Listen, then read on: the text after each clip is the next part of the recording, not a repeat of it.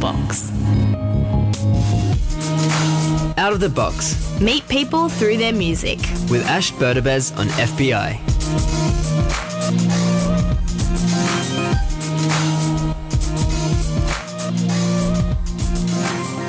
Well, happy midday. It's a delightful Thursday. It's some unpredictable weather out there, but uh, all through it this morning, Stephen has been keeping you company with some great tunes. And to check them all out and find those ones that really stuck out to you, you can go on to FBIRadio.com and check out the programs and playlist page. He puts them all up there. Good of him.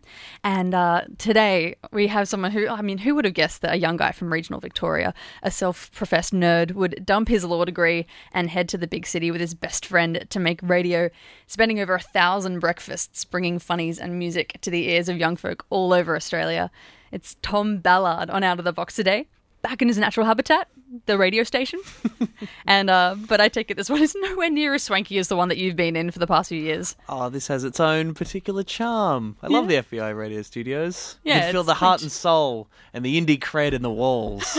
you can you can smell it. And you, you, You, can, smell, the, kale and you can smell the Joanna Newsom. I love it. I totally had kale this morning. That's, Oh. You've picked it. Good nose. Thank you very much. All right, so you've, I mean, indie cred. You know, you've got some of that. I've seen the tunes that you're going to bring in today. Can you Oh, give us a kind of a, a bit of an idea of what we're going to going to have coming at us this morning? Oh, look, I tried.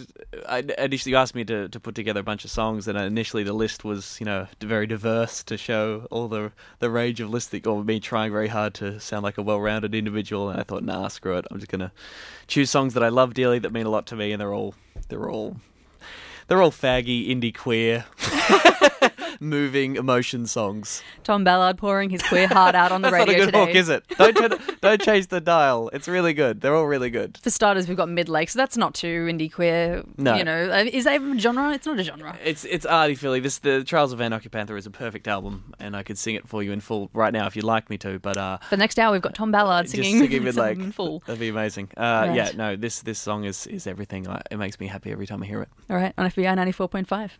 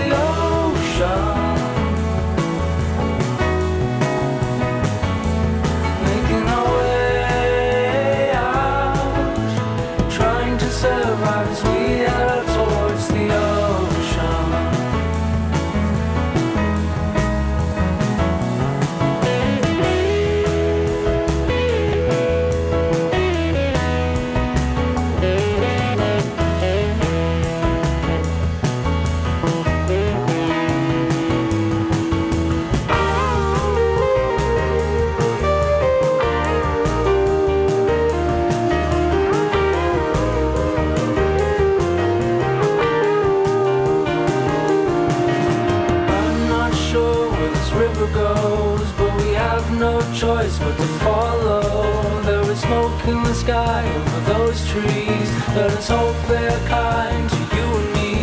Let us hope. Let us hope they have enough. The winter comes, it sure is rough. Maybe they'll welcome us. We won't ask much, but the rations were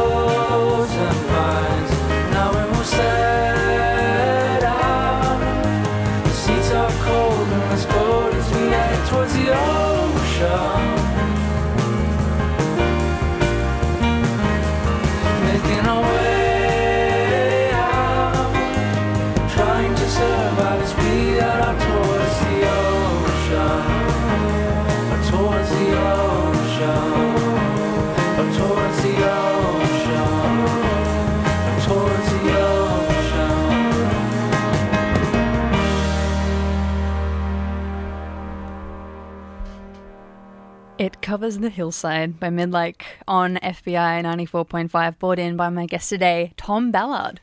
Oh, hello. Hello. Thanks for having me on. It Hope everyone liked that song. A pleasure. And thank you for bringing that track on. Uh, No worries. so you just tweeted before you came on air Oh, here yes. to your millions and millions of followers that you're here to make your life sound interesting. Well, let's, let's pretend. Let's at least try to see. You know, pretend there's a story here. um, you know, hopefully the you know people will agree and will enjoy the, the sweet stories and insights from from my uh, my life. Yes. But really, what do you mean by like make your life sound interesting? I mean, you've been doing the breakfast show for a few years on Triple J. I mean, that's a pretty high flying role and, and doing comedy. What do you mean about making your life sound interesting? There's, there's not a lot of hardship. Very middle class, and you know, I mean, you hear some some of these you know long form interviews on radio, and, and people will be like, yeah, and then so I got out of the the rehab, and then fell back into heroin, and had a three way with a midget, and then uh, then won the lottery, and then lost it all on a on a Oh, gambling mm. debt. You know what I mean? I got nothing like that. I just- I Yeah. just want to let you know. I wouldn't suggest, you know, dabbling in drugs and, and midget threesomes just for fun to make yourself sound more interesting. It would But I make mean, this a lot more interesting. Yeah. Maybe you're just bored by your own life, but it is interesting to everyone else. Okay, great, That great. Let's it. go with that. So you grew up in Warrnambool. Am I sounding saying that right? Warrnambool. Warrnambool. Warrnambool. What yes. is it like growing up there as a, as a young gay man? Well, I wasn't a young gay man for most of the time I was there. I was I was young, I was straight. I was like la- ladies. Ladies are great, aren't they? Every- Everyone. That's what I told everyone anyway. Or pretended. I convinced myself I was waiting for the right girl for a long time. But it is a lovely coastal uh, seaside town. It's about thirty thousand people, and uh, you know it's right on the beach, and so it's a big uh, tourist town during the summer. You know, during the summer, people who live in Warrnambool will go down to the caravan park and live in the caravan park for for almost the whole month. So and then we'll just duck back home to like do their washing. It's the weirdest thing that people would holiday in the town they live in. So you wouldn't do that? I, we would never. You do above that? We were well. I, I, I don't think we had a camper trailer, or I used to go stay with friends who were staying down there, and there's a nice vibe there It's because everyone is there and it's hot, and you you can walk to the beach in, in two seconds. So that's lovely. And uh, Warrnambool was a lovely place to grow up, but you know, towards the end of my high schooling, when I'm getting towards 17, 18, when I'm realizing that you know I want to do creative stuff, I would like to act, and I'd like to write, and I'd like to do comedy.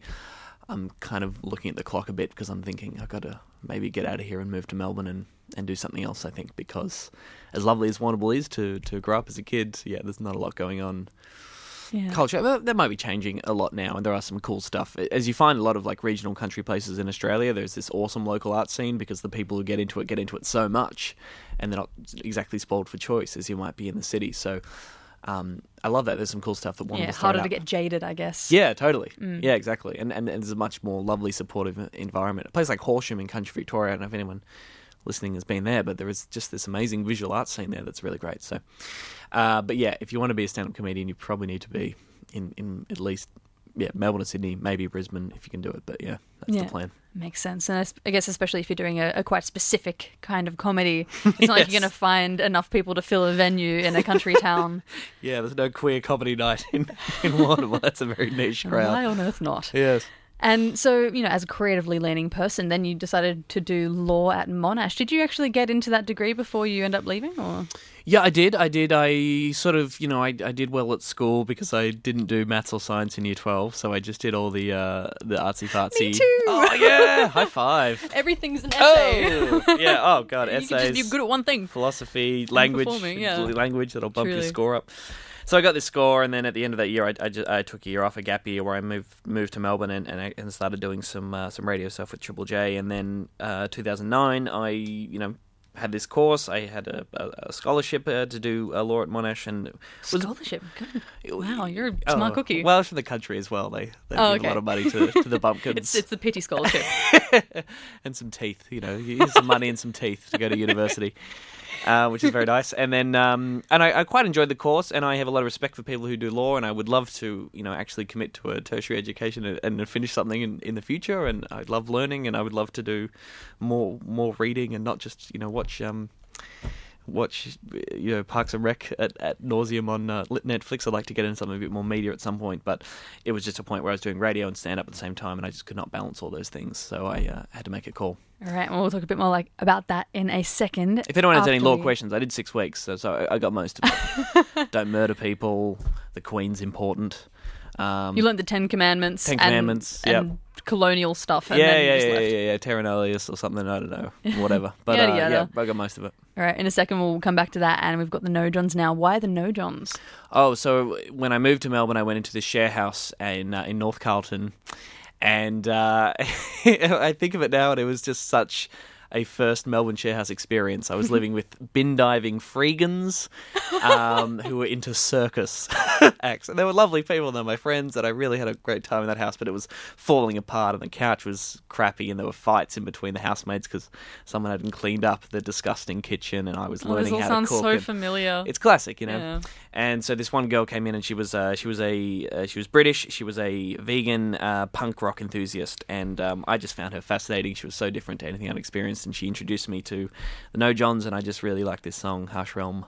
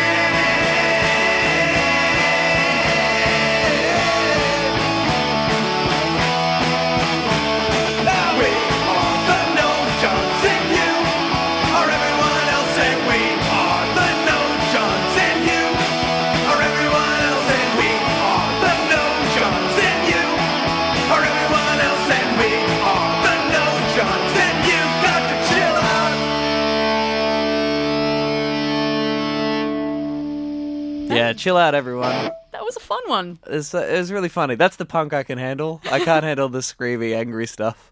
I can handle the stuff with a sense of humor. Yeah, I love it. You know, what is it? In my life, I've seen a lot of stupid shit, but the stupidest shit was people getting all worked up about it. I like that. What a beautiful line. Yeah, they're great. I'm going to frame that and put it over my desk. It's no Jons without a H, I think. N O J O N S, if people want to check them out. All right. On FBI 94.5, that guy you just hear across from me is Tom Ballard. Tom, you may know from doing breakfast with Tom and Alex on Triple J. Why would you? Why would you know me from that? Surely you're listening to the FBI Breakfast Radio Show every and day. if you do know him from that, you're a traitor and I hate you. So, Bird you, boo, sell out. all right. Yeah, and you should be listening to, to Breakfast or Up for It with Georgia Hitch if you're if you're the right kind of person with some more indie jams, some weirder stuff of your Nah, morning. man. Kyle and Jackie O for me. Yeah, Fitzy absolutely. Whipper every day. Oh, you podcast that I can tell. Yep. I went through your iTunes before.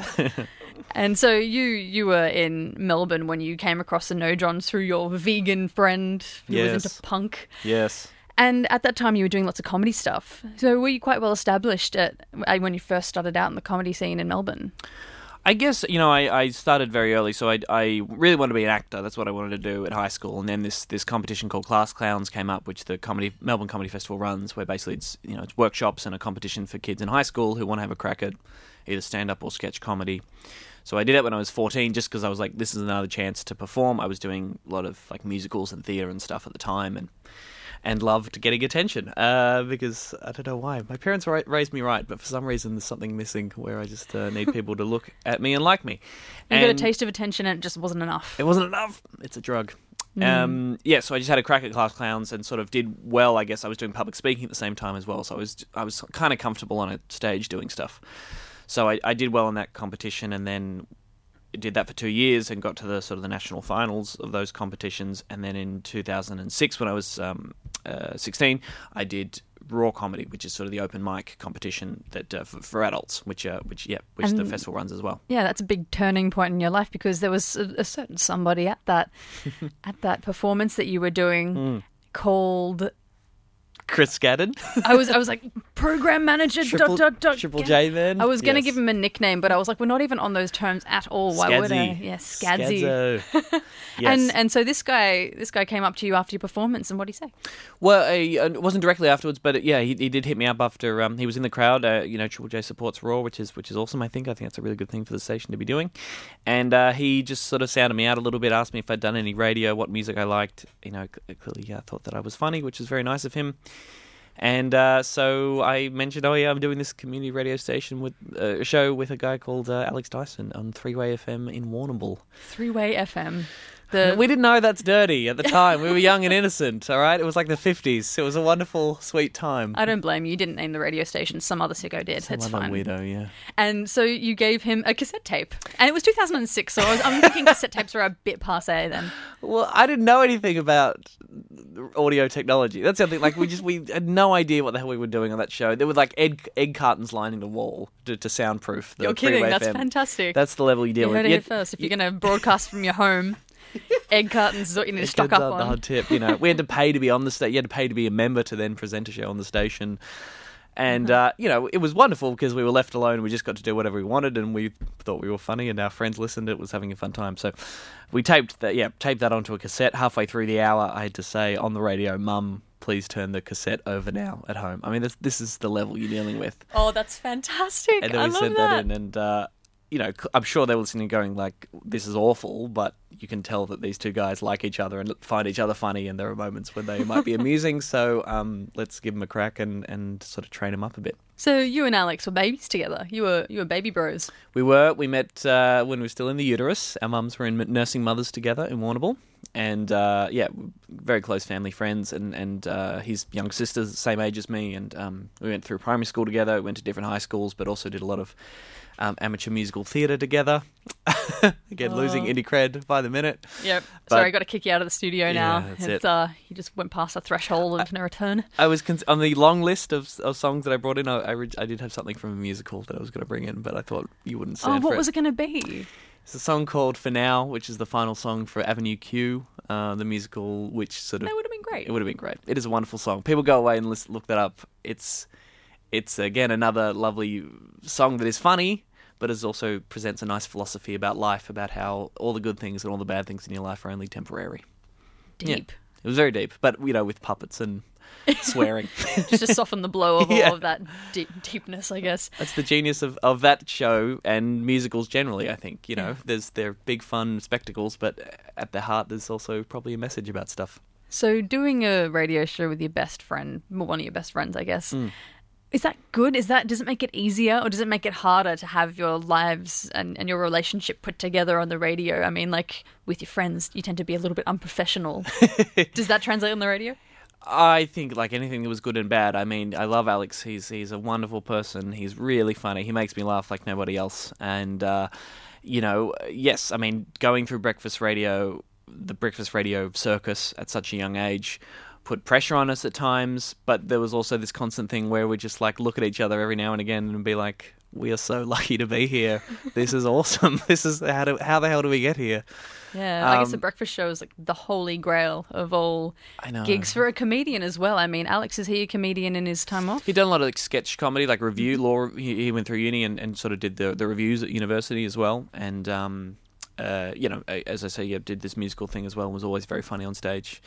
Um, and conversationally, he's funny. He was always a ver the funniest guy at a party. We'll chat a bit more about your breakfasty times in a second, but we've got a track to take from Elton John versus Pnau. I love How? this record. How does this happen? Well, this is amazing because Pnau got Elton John just loves Pnau and gave the boys access to his back catalogue to make this record. So he's taking the master tapes of all Elton John's back catalogue and whacking them together to make new music. Um, and I got to see Elton John. People might remember it must have been must have been last year. He toured, and you know it was him at a piano for two hours. Incredible, playing all the hits, loving it, amazing times. and then everyone thinks it's the end of the concert. Excuse me. And then as you know, this is at City Entertainment Centre. So all these people who have been loving all these songs that they remember from their youth are standing up to walk out, and then Elton John says, "No, no, don't go anywhere." Pnau come out. Nick Littlemore is, is out there, and they set up this whole thing. It takes them a little while to get everything set up. People are confused about what's happening, and then they leap into the hits from this this record, and people were confused. They didn't know what was happening, and I was at the back just loving it because that was just such a statement from Elton John to say, "Screw all you people. This isn't nostalgia. I'm an artist who's still making interesting stuff now. I want to challenge myself and my audience and make new, different stuff." And I think the new stuff he's making is really good. Wondrous. All right. And this one is called Sad. Yes, but it's quite happy. Yeah, exactly. Oh. Not quite fitting. Contradictions.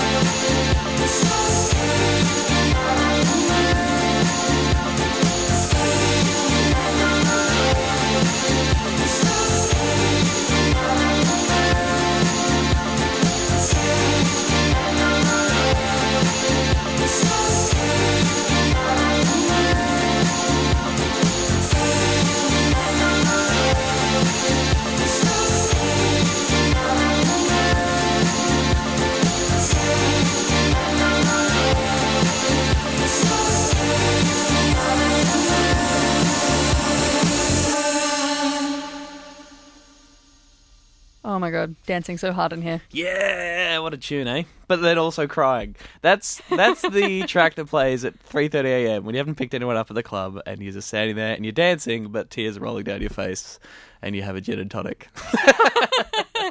Gin does that to people. Yes, I hear it ruins families. Oh, dear. Oh dear. Well, um, you know, not I don't know if this happens very often, but do comedians often date other comedians? Yes, yes, certainly that definitely happens. I mean, it, it's a pretty uh, small community, I guess, in uh, in the world of comedy, and it is you know a bunch of misfits and people who didn't fit in very well in high school and have something wrong in their heads, all coming together and loving each other very much, and generally the the uh, Australian comedy scene is very positive and stuff. But um, yeah, you certainly have people who meet each other and and connect in a way, you know, that I guess happens in all sorts of different industries. But um, Yeah, that happened to you. You met Josh Thomas Joshua through, Thomas. through the comedy scene. Yeah. Pretty much, yes. Yeah, yeah. I was I was a fan of his actually, I, which yes, again is also weird. But I was a big fan of his comedy and the way he did comedy, the way he talked about him, himself and his life on stage, it really connected with me, and I, I think he's hilarious and he's a wonderful person. And um, yes, we did. We fell in love Oh yeah. And so you were dating mainly for the dog. he when I met him, he'd just got Johnny's dog, as a puppy, and I was Yeah. like, I need to spend more time with that dog. Guess I'll hook up with this guy. I think he knew that deep down. he was like, if I get this dog, then Tom will date me.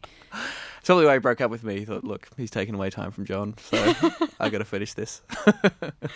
Fair enough. Fair enough. So, so was it was it easy having a relationship that was quite out in the open? Because I mean, Josh's comedy routines, some of his comedy routines were based around his relationship with you. Mm. Is it easy to be that publicly in a relationship that that is, you know, the butt of jokes? I guess. Yeah, it was a, a weird time. Initially, when we got together, you know, Josh still hadn't come out. He was still touring. Oh, excuse me. Uh, he was still touring a bunch of jokes about his experiences with women, and I think he wanted to kind of finish the life of those jokes and then and then sort of come out. And you know, when we got together, he was really starting to blow up. Talking about your generation was just kicking off, and you know, he was really going to start to be a, a, a face that was um that was everywhere and, and was winning over a whole bunch of fans, uh, and rightly so. So there was a point where our relationship was extremely secret, and then it, it did become public. And he wrote a show about coming out in our relationship. I sub- subsequently wrote a show about um, our breakup. Wow. I think I know, I know, I So- know, I know, but it felt right at the time. You can't extricate your relationship from your comedy routines, really. No, I mean my my first stand up show was about coming out, and and I talked very uh, honestly, I guess, about that experience, about some gross sexual things. For some reason, I'm I'm fascinated by that because I don't think we talk about that stuff enough openly, and there's a lot of comedy there. Whenever there is awkwardness, there is comedy, and Definitely. sitting friends and family down and telling them that you like penises is inherently awkward, and so is it should be mined for comedy gold. Um, although it's also tricky, you know, just making sure you're not doing, you know, because every gay comic has that story as well in some form, and you don't maybe just want to be another one of those. But uh, yeah, that's that's what Josh and I, you know, it's probably what we, uh, attracted us to each other. You know, we had that similar sensibility of being extremely honest in our comedy and just saying, talking about how it was. So inevitably, that resulted in uh, in two stand up shows about uh, about our time together. But I think we've done pretty well. Actually, we've managed to be pretty friendly post that, which I think is pretty impressive. Yeah. Especially considering that Josh Thomas was touring a, a show about your relationship post breakup. We broke up. Yeah, that was awkward for him. We broke That's up halfway through yeah. that tour, so he had to sort of tell this lovely story, and then he had, and then go, "Oh yeah, now we broke it up." Can you so, tell us, sorry. oh sorry, yeah. Can you tell us a bit about you coming out, being from Warrnambool, and um, coming out From- as from where? Warrnambool. Warrnambool. It's not fun, is it? It's not fun to say. Why? Why can't they just put like an A after the war, and so it's like Warrnambool. Amble? That would make sense. You could say the bull, The the bull. Double. Quite a few people had caps in Warrnambool with the bull written on them. You're kidding. Yeah, they were not That's very cool. fantastic. Uh, I mean, yeah, Warrnambool's you know thirty thousand people, so it's not in the middle of nowhere. It is a, a pretty you know it's a city, and and you know there are openly gay people around there. It's tough working. You know, grow up in high school, big big footy culture. Gay equals bad, so you get that a lot, and and. Um, you know, my friends were probably were homophobic in theory, so they would say things were gay, and obviously being gay was stupid. When I came out to them face to face, they were lovely and supportive, and I've been extremely lucky that way. Yeah, I think our whole generation, or your generation, my generation, whatever generation we're in, who knows? Actually, you're in my generation. You're, 20, you're 24. Yeah. Yeah. Okay. So like everyone had to get out of that that thing where we just go, oh, is so gay. Yes, totally. I still fight it. Yeah, it's, yeah. It's really sad. Like still there, and people who tell me Yeah. there's no difference, I just think you need to think a little bit harder about it and, and imagine how that language affects closeted gay kids who might be hearing you. But um, So yeah, what was it like coming out to your family? it was uh, just extremely awkward and and difficult to just say those words in a row. I knew that they would be okay, and uh, they probably had a very strong suspicion. I at, at one point I was in an anti-homophobia group that's set up by the council, but I still wasn't out. So when you're going off to meetings based around the idea of treating gay people better, probably your son's gay there. when I came out to my mum, you know, I, I you know, they were very lovely. They gave me a hug, and then my mum went back to her room and brought back a book that she purchased recently called "My Child Is Gay." So, had a bit of an inkling, did a bit of research. Good on her, you know. Yeah. Looked up some um, some, some research. Did, she, did she say that she learnt anything particular from that book? I mean, like don't you open it up and it says, "Yep, Deal with it. I should read that book. It'd be interesting. yeah." But that's so sweet, and that is so. My parents, you know, my parents, my mum's a teacher, and my dad's uh, what used to be a teacher and now works for the the government. They're, they're lovely, decent people, and that's so them. They're such nerds that they would buy a book to try and deal with the situation. like everybody's got, got to self-educate. It's new Yeah. terrain. no, it could certainly be a lot worse. But no, my my, my brother's two best friends are, are a gay couple, and uh, I've had a very sweet run. So whenever I think about it, I just think, in comparison to other friends I've had who were kicked out of home or who still Wow, don't talk about it, you know, you know, people who their parents know but they're not crazy about it. So if it's brought up, the conversation's changed, or there is this just unspoken understanding. I feel really lucky to not be in that situation because I just I couldn't live my life like that. I my family's important to me, and I want my parents to meet partners that I have. I think you know that's an important part of my life. So, um, yeah, I'm very lucky that way. Yeah, and we'll talk more about this in a second. But we've got a track from Sun Kil Moon to take now. What's it called? All right, prepare to cry during your lunch break, everybody. it's off Benji. You just, I can't even. It's making me cry every day. This this record, I think it's so beautiful, and uh, I'm very lucky I came across it. My friend recommended that record to me, um, and this song is "I Can't Live Without My Mother's Love," which I guess, which is very appropriate. And yeah, my mum is a wonderful person. I feel very lucky to have her as my mum, and I sent this to her when I heard it. I sent the thing to her to to, mum, and she she said she shed a tear as a mother and a daughter herself. So uh, yeah, I hope people who haven't heard this yet enjoy it too.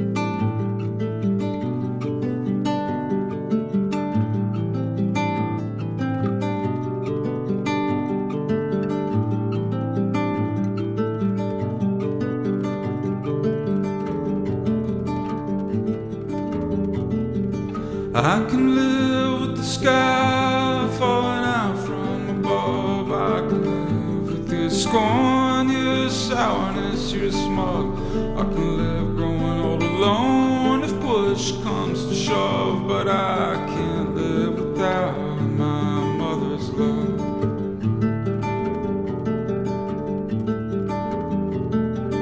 I can live flying at an impossible pace. I can live with the bad etiquette that's fallen on this place. I can live with anything you got to throw in my face, but I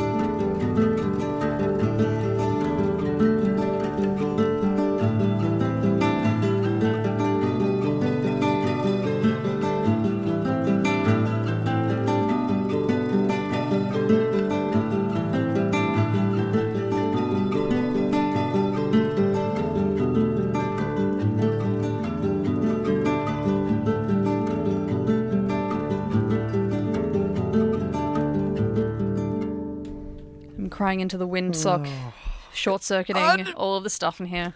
Shout outs to the mums. Shout outs to the mums. Tom Ballard loves your mum and his mum. Don't put it like that. Say hi to your mum for me. What? Oh, gross. All right, we've got Tom Ballard in studio, comedian, uh, newly ex presenter of breakfast show Tom and Alex on Triple J, done many things in his Philanthropist. life, and and yeah, philanthropist, mother lover. Again, the way you say that, there's something wrong with that. Yeah, but Yeah. anyway, here we are. don't, don't criticize the way I say my things. Okay. Everyone, please listen to that record, Benji. It'll uh, it'll break your Yeah, heart. definitely. You need you need a good a good time in a dark room with Benji. Maybe some tea. Except for the last song where he talks about just how he's friends with Ben Gibbard and yeah. there's just a stream of consciousness story about little crab cakes and stuff. Very odd ending to that record. I think that's kind of the stream of consciousness thing. It's like Yeah. all of these deep things, and then you just sometimes find yourself thinking about completely random crap like Random stuff, your yeah. mates wrote a song and about. crabs. It. Yeah. All right, so that track that we had just there was called "I Can't Live Without My Mother's Love," and it's we we played that because of your mum, and also because of being gay, and we have, we have a a thing to not not necessarily plug, but to suggest it.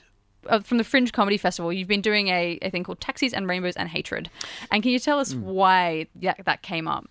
Well, this is yeah, this is uh, so the new new new stand up show that uh, that I'll be uh, having a crack at, at at the Fringe, and I guess Having a crack, and we'll just give it a go. Well, well, we're just having a pass. It's at the Fringe, so if it's not funny, it's theatre. Okay, keep that in mind if you're coming along and sitting in the audience, going, "This isn't that funny." No, I'm telling a story in that. Yeah. Um, I mean, I guess uh, you know my, my, my last show early this year was was about a family holiday. Went on and I had a slideshow and and played. Um, you know, had a talked about this big trip that my me and my family went on, and it was great fun, but. It was very sort of proppy or a bit more theatrical. So this this show is much more just coming down to me talking on a microphone. And I guess to me, it's it's a bit of a follow on from that first show I did about me coming out and and you know the big issues of being gay, like gay marriage and you know coming out, blah blah blah. Uh, to me, I just find it's much more interesting to talk about the everyday instances of homophobia and just you know I'm I've come out and I've been lovely and supported and my life is fine, but then also just falling in love with someone or trying to find a partner is difficult no matter if you're gay, straight or bi or transgender or anything, you know. So um, being lonely sucks no matter no matter who you're looking for, basically. So I guess you know that's that's just a the, the smaller version of of, of this show and, and what I'm trying to to get at and. A couple of homophobic incidences I've had in taxis. But it's all funny. It's all funny, hilarious. It's And- the funniest thing ever. Homophobic incidences in taxis. Well, I just take a lot of cabs. I don't drive myself, so I, I just find myself taking taxis quite a bit. And Okay. I love connecting with the taxi and, and having a wonderful, genuine moment with someone. And because you're just driving around and you're killing time, and you we find yourself talking about anything. But yes, you know, I think because of cultural differences sometimes, but also just some people's attitudes, and maybe because I don't present as particularly effeminate or gay, some people think I got in a cab once and Mardi Gras day and. and taxi driver implied that all gay people should be sent to their own island that they can pollute for themselves. So you know, it's those kind of sweet reminders. And and do you, in that circumstance, did you say to him, No, I "All right, be. I just which want to get island? to the airport. I'll go." I said, just put on Smooth FM and let's just drive to the airport and. Uh, and, I, and maybe that's cowardly of me, I don't know. But to make things more awkward in this cab, and you know, to not necessarily change, I'm not going to change his opinion anytime soon. But you know, it's it's it's actually those little things I think that, that drip into a, a person who's you know gay or bi or, or, or lesbian on a daily basis. It's actually that stuff rather than getting legislation through the parliament necessarily. It's it's kind of those little instances when you when you come face to face with with things that just sort of chip away at you at a bit. yeah, not Um, being accepted, just in yeah, general. just or you know, I I picked up a guy once and we were driving home from Newtown and making out in the back of the cab, and the taxi driver told us to stop. And maybe he says that to all the couples in the back, but I'm pretty sure not. I'm pretty sure it's because of you know we were both dudes that he wasn't happy with it. Hmm. And at the end, I was going to say, "Are you sure you want me to pay? Because this is gay money. You want gay money? It's gay cash. Are you sure you like? Because I gay earned it with my gay job, so are you sure you want gay money?" But I didn't say that at all. I chickened out. I gave him twenty. It was eighty dollars. I gave him twenty bucks, so I gave him a tip. Oh, you. I know, I gotta- you? You're just too nice. I'm too nice. yeah, Yeah. Mm. too permissive. and you're a Beyond Blue ambassador. So why why did that come up? How did you end up being a Beyond Blue ambassador? Yeah, well, I mean, uh, initially it was wasn't over happy terms. I guess I came to Beyond Blue. Jeff Kennett, who's the guy who set it up, former Premier of Victoria, wrote a very dodgy opinion piece for the Herald Sun about how the best possible way a child can be raised is in a house of, with a with a husband and a wife and a mother and a father. And uh, I order, organised a little online petition to try and get him to retract those comments and think a little bit more about what you know what he's saying. And as as the head of Beyond Blue mental health organisation, we had a meeting and it was all good. And then you know Beyond Blue is doing an awesome effort, I think, of addressing issues surrounding mental health for for queer youth. So I'm very happy to do anything that I can to, to help out with that. And and um, yeah, I don't know. Hopefully it helps some way. And so, so Jeff Kennett wrote an opinion piece, and then you went ahead and wrote an opinion piece recently about Ian Thorpe coming out. So, you know, to me, I was just like, I don't really care. What did it mean to you? Well, it meant a lot. I mean, I think you know, particularly if you um, work at FBI or live in the inner eastern suburbs of Sydney, and I'm guilty of this too. You know, we we forget we have so many gay friends, and you know, being gay is, is whatever. And so it is easy to look at a, a, a story like Ian Thorpe and think, you know, who cares? Let's all move on. But that's actually pushing stuff under the carpet a little bit in its own way. And if I was a closeted 15 year old and I saw on the news that Ian Thorpe won every gold medal ever and was an out and proud, you know, gay dude, that means a lot to me. Or, or I'm not saying that Ian should have come out earlier, but I'm saying, you know, kids watching that that interview th- early this year, you know, would have meant a lot to them as well. So, um, you know, if people don't want to talk about their private lives, I think that's fine. But you can't release an autobiography two years ago and, and, and flatly deny that you're gay because that implies that there's something to be ashamed of there. So, yeah, Some sponsorship to lose at the very least. Yes, yeah, you know, of course, there's, and there's there was some dodgy stuff around that interview itself. Like maybe he was paid for it, and maybe it was some kind of weird cross promo for Channel 10's coverage of the Commonwealth Games. So all that's a bit weird and gross. And I think mm. any actor who you know takes a fake girlfriend to the Logies, I think you're you're lying to yourself, and you you're not doing everything you could, and that's a bit dodgy. But hmm. yeah, as I say, ultimately it's it's more an opportunity. I think that there's not a responsibility for people in the public eye to come out. There's an opportunity there for you to make life better for, for kids who are in your position. You know, who are, who whose position you were in when, when you were closeted yourself. Actually- Actually, do you think you've been able to do that through doing the breakfast show for so many years? To actually kind of, I mean, you're, you're broadcasting to people way out in regional areas, and you know, being part of a duo and being a gay presenter. Do you think that that has actually been a source of comfort for people who might be far flung areas and, and queer and kind of hiding it? I hope so. Yeah. I mean, my my biggest thing is that I just I don't want to be. I'm proud of who I am, but I gay, being gay is not the most interesting thing about me, and so I hope that in a way, if, if on that show we could talk very conversationally and I could talk about my life honestly as a gay person, then then that's actually more. Uh, you know, I don't want to be banging a drum every morning about it because Yeah. that's just not my life, and Or that's making it uncontroversial is probably the best way. yeah, exactly. Yeah. Yeah. that's that's what I was going for anyway. And even in the Triple J audience, there was elements of homophobia. That, that again, that kind of postmodern homophobia where people would text in and say, "Tom, we don't care if you're gay. All right, stop banging about on about your girlfriend or your, your, your boyfriend rather." I've never like, heard the word postmodern homophobia before. Let's just dwell on that for a moment. That's my Wow. thing. That's what I think it is. It's this thing where it's like I'm accepting of gay people, so stop talking about your boyfriend. You're like, well, no, I'm not making a point by talking about my boyfriend. I'm just I'm telling this story. And if I was straight, I would talk about my girlfriend, and you wouldn't text in about it. Mm. So you know, there's that there's this element of like, oh, I, I don't care about gay people, but I just don't want it, you know, shoved in my face every day. It's like, well, you're, you're perfectly happy for straight people to talk about their partners all the time. So right. anyway, Anyway, indeed. Anyway. So we've got a track by Scott Edgar and the Universe, a name I hadn't heard until today. And who are they? You may know Scott Edgar as Scod from Tripod, um, who are one of my favourite Australian comedy acts ever. They have this show called Tosswinkle the Pirate a few years ago, which was the show that inspired me to want to do hour long comedy. It's a work of genius. It's on DVD if people want to get it. Um, but he also has this lovely side project, this folky project called uh, Scott Edgar and the Universe. And this song, Back to the Sea, is, uh, is magic. Is Yeah. it funny? Is it is it No. a humorous? It was very weird when I first heard it. I was like, I can't. I'm waiting for a punchline because it's Scott's. You're so used to Scott's voice being funny and the, the, a punchline of the song coming. But um, if you give it some time and listen to it enough, I think you uh, you appreciate it for what it is. Yeah. On FBI 94.5, my guest today, Tom Ballard, and here's a track from Scott Edgar and the Universe.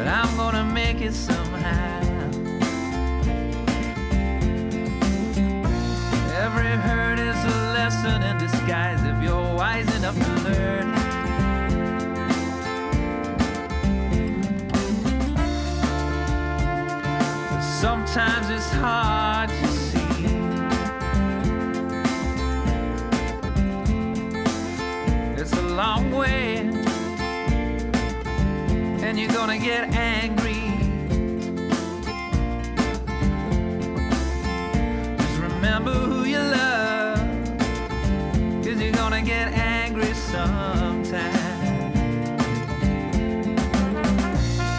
Every hurt is a lesson in disguise if you're wise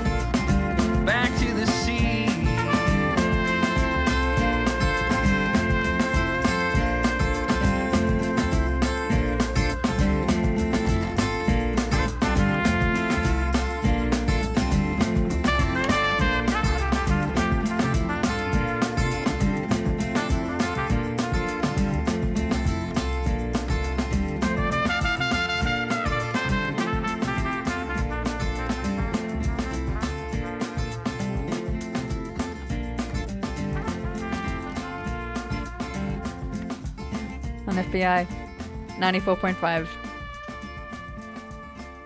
Got a totally unfunny track there from Scott Edgar in the universe. Every every lesson in a, every hurdle in life is a lesson if you're wise enough to learn it. And that's uh, when I say that, it sounds cheesy, but in the context of that song, I think it's nice. Yeah, it always happens that way. Mm. You know how, like, I mean, back when you had like MSN Messenger and you'd put like lyrics in your name. I never did that. That's I- the lamest thing I've ever heard in my life. I'm so ashamed. What lyrics? Oh, every every song that I thought Right. was meaningful. Oh, that's adorable. Yeah, and then when you take them out of context, it's just like that's really lame. Why are you? I don't shame. even. But you've got the melody in your head. Imagine there's no countries. Send. Smiley face. So it just sounds like pretty high when you read it that way. And uh, so you you started off in community radio, and then you worked your way up to do the breakfast show on Triple J. I slept with a lot of people. Slept with, Oh. with the right people at the right time. Please give me it. your list. I want your black book. How do I get there? And so so can you tell us about the good times, like your favorite interviews, or for example, from the breakfast era? Oh man, Like, I'm- what are the peaks? Because you get you have so many, like oh, what one thousand one hundred and seventy nine shows under your belt, Oh my or something God. like that. Yeah, I Oh. know, I know my numbers. Yeah, you do. um, yeah, something like that. I mean, yeah, it was insane, and uh, you know, people are rightly would would very correctly tell me that you know, what an amazing job. Very lucky to be there. The people you got to meet was was incredible, and and forming genuine relationships and friendships with with certain certainly a lot of Australian artists who are, who are regularly on our show. Um, someone like you know Josh Pike or, or Sarah Blasko. You know, I, I think I'm lucky enough to count as, as friends by this point, which is which means a lot to me. Um, oh God, name dropping that was lame. Uh, but something like making Ben Folds laugh in an interview meant more to me than anything else. He's a, my musical hero. I think he's incredible. I didn't choose one of his songs for this because I because I always choose Ben Folds for, for stuff like this. So Stuff like this. There's nothing like no, there's this. Nothing like this at all. No, this is unique, 100. percent And Um, so, do you remember what you said that made Ben Folds laugh? Well, he was eating. We sort of had this running joke. The first time we talked to him on the phone, he was on the phone and he was eating during the interview, and we pretended to get angry about that. And then he was doing it again the second time we talked to him on the phone. And when he came in for like a version, we put out a little platter of food for him to eat before he went into his cover. So I think he liked that. Um, yeah, that was amazing. And then there were a bunch of comedians that we got to talk to: Robin Williams, uh, Billy Connolly. Um, Was that surreal talking to Robin Williams? it was, you know, I mean, there's, there's these sort of artificial junket style interviews where they're sitting in a hotel room and you go there and you get to talk to them for eight minutes and you have to ask them a few questions that you know they've answered a million times and sometimes you see them a bit dead behind their eyes and fair enough. So you try and do something a bit different there. And, you know, I try to communicate to these people, I'm a comedian and I'm a really big fan of your work, but I also don't want to make you feel creepy and it's boring radio to just hear someone talk about how much they like someone else. So, um, yes, doing stuff like that. I got to talk to Chris Rock on the phone once. Um, Stephen Merchant was was huge for me as well, and um, and then also things we, we, we made that I was really proud of, like the Good as Friday broadcasts at the Comedy Festival. You know, that kind of something we did the first year we started, and then kind of grew. We were filling the Melbourne Town Hall, and we got to bring people three hours of free live comedy with, with awesome people who were performing at the Melbourne Comedy Festival. That was awesome to me. Um, you know, we, we won an aria, which was insane That is and insane. a nice How thing. do you manage to win an aria as a breakfast show? Well, I mean, you know, like Hamish and Andy won them for their highlight CDs before, but thank God they didn't release anything in that year because they, they totally would have beaten us. I, I, we just we just hit the, the shitty year, you know. Um, but I'm proud of that. I'm proud of you know the parties we threw for people and um, some some fun ideas we had. You know, And your dad's DJing twenty your twenty first. that was pretty great. My That's twenty great. first was one of the best nights of my life. I feel extremely lucky to have had that, and um, and stuff like the charity shows we did, where we got the listeners to give us stupid challenges. We did the challenges, and then those people had to pay money to like the Syrian refugee crisis or whatever. You know, having stupid, silly fun, and for a good cause. That was kind of the, the sweet spot. Yeah. So, do you reckon that you know is there anything in breakfast radio that has made you a better stand-up comedian? Can you see a connection there? I um, I think so. I mean, I think you know, you know, getting the most out of stories is important. Um, that's a big part of breakfast radio. If things happen to you, you know, really picking them apart because eventually, you know, your life becomes just being on breakfast radio. So when the smallest things happens to you, where you feel like there could be a, a story or an angle there, then you're going to pick that apart. That's really good for stand up. Um, it's it's more for other media, I think, and just figuring out, you know, how people listen to things and making things as interesting as possible and cutting out all the boring stuff and um, you know always listening to yourself or when you're writing something thinking about you know what is the most interesting way of getting in and out of this and the best angle on that that kind of thing. And you know radio is so beautiful because you just have audio so you have to think of new interesting ways to mix the things you're saying and other sound effects or music or you know ways you can put that stuff together something like this american life or uh, or the what's the fbi show uh, All the all the Best. all the best. I love uh, very much. You know, you know, creative radio is really interesting to me, and I really hope that I keep doing radio. I'd love to keep doing stuff with with Triple J, or you know, doing comedy focused radio. I, I really love that stuff. But um, yeah, the Monday to Friday breakfast radio thing is is a slog, and four years was enough for me. Tom Ballard, he's over it, and he's in the studio. I'm doing other today. things. watch my TV show, please. Everyone, watch that, please. Yeah, if you if you've yet to hear of it, Reality Check is Tom Ballard's new show. It's been uh, airing on ABC. Airing? Can we say uh, about TV broadcasting? Airing, yeah. yeah, Airing. broadcasting over the past three weeks. How's it going? I'm I'm loving it. I love I love it. I love working on it. I I'm really proud of it. It's an amazing team. I think we're turning up about you know really interesting stuff, and and the panels have been great. And uh, um, you know, I mean, it's such a weird time in TV generally. You know, ratings are nothing like they they once were, um, and particularly with something that you know you can watch whenever you like. You you were saying you don't have a, a TV off air, so and of course most people my age would I view this show whenever it suits them. Exactly. I think that was the same problem with things like Hungry Beast. Hungry Beast was an amazing, Amazing show. show, Do you yeah. remember Hungry Beast? Yeah, yeah, totally. Phenomenal. Yeah. But the thing is, no one watches when they're told to watch. They watch when they so desire through they like, YouTube, yeah. through iView, whatever. And Totally. then things things like that end up going out the window. So, you It's know, tricky. how do you I- get people to watch? Well, I mean, and the same thing's happening with with Josh's show. Please like me, you know, best Australian comedy on the telly at the moment, um, and and it's being lost a little bit, you know, because it's um, because people would are probably viewing it whenever they like, and you know, we have so much, so many options now. People can Netflix as many comedies as they like if they break the law. go Rebels, go Robin Hood. Um, but you know, I can't worry about any of that, and that's the biggest lesson I, I think I've learned over the past four years doing breakfast radio. We have so much feedback coming in, and, and doing stand up comedy and reading reviews. It's just like you've got to throw it all away. Um, there's this George Lucas quote that said there are creators and destroyers in the world, and and I just I just want to create. I just want to make a lot of stuff, and hopefully some people like it, and if they don't, then whatever. I've, I'll do an, another thing. Not a destroyer. Yes. It's nice to know, Yes. especially as you're in a studio that may fall apart at any moment, as you may have noticed with your microphone being unable Oh, to sit fine. upright. I love it. Ramshackle charge. Yes. Yes, donate everyone. Become Yeah. members.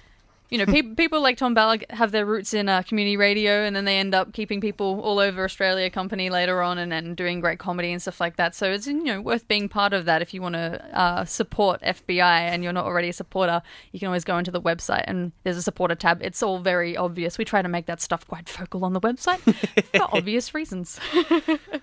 and I don't know whether we should go to a song and come back. I think we're running out of time. It looks like yeah, we're at twelve fifty eight. We're gonna have one, Oh my one God. more song. All right, let's go to a song. It's Oh, it's dear. better and more interesting than anything we could say. So We could have gone on forever. We could have. We should start a podcast. is that an offer? I have a lot of free time. Yay! All right, the Tom and Ash Yeah. podcast coming up soon to an iTunes near you. but yeah, we do have time for one more song. Thank you so much, Tom Ballard, for coming on the show today. It's Thank been you. great having all of your tunes on Out of the Box, which you know we we bring songs on the air that you love, you have stories about, or you know they mean something to you, and you can listen back to this show if you missed anything on on demand on the FBIRadio.com website. And uh, one last song, so it's is it Gavin Osborn? Shall Gavin we? Osborn. Yeah, let's go with this guy. Uh, British singer songwriter. He's done some work with Daniel Kitson, who, who people might be familiar with, uh, who's my favourite comedian ever of all time. Uh, writes really lovely, um, heartfelt songs about lots of different stuff. This is from a live album he did called In the Twee Small Hours, I think. Um, uh, so it's him performing live on stage. It's a song called Left Side from My Right, which is about not knowing a lot about politics, but knowing thinking you know what what is right and what isn't. It's a political protest song that isn't preachy, and so I think that's a pretty amazing effort, and, and I really like it. That's Tom Ballard. My name's been Ash Burdabez, and we've got Gavin Osborn on your radio today, FBI 94.5. Thanks so much. Thanks.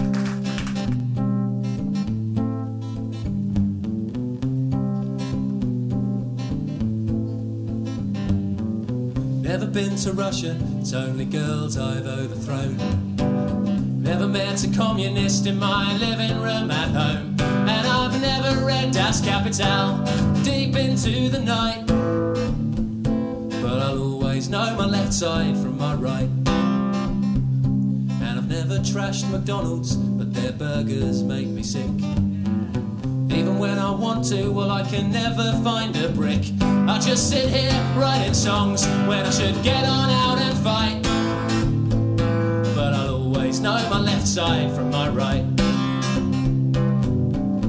These days, it always seems the same to me. Cultural stability can't be solved by my TV. But I know I can play my part by loving you. Yeah, that's a start. I was only two years old when Thatcher came to power. Just old enough to eat on my own and tell my sweet from sour. But now I think I'm old enough to sit and sing this song. Cause I'll always know my right side from my wrong. And I've never held a banner for the men on the miners' strike. Cause in the nightmare of the 80s, I just rode my mountain bike. But if you trace back those tyre tracks, you'll find me to be true. Cause I'll always know my red side from my blue. These days, It always seems the same to me. Cultural stability can't be solved by my TV. But I know I can play my part by just loving you. Yeah, that's a start. Never set up a trade union, but I've been to the union bar. And listened to all those students discussing life after the czar. You know, it's better to try and lose than to not try and still fail. But there's always one that buys the Daily Mail. So I've never been to Russia, it's only girls I've overthrown. Never met a communist in my living room at home. And I've never read Das Kapital deep into the night. Know my left side from my right. I'll always know my left side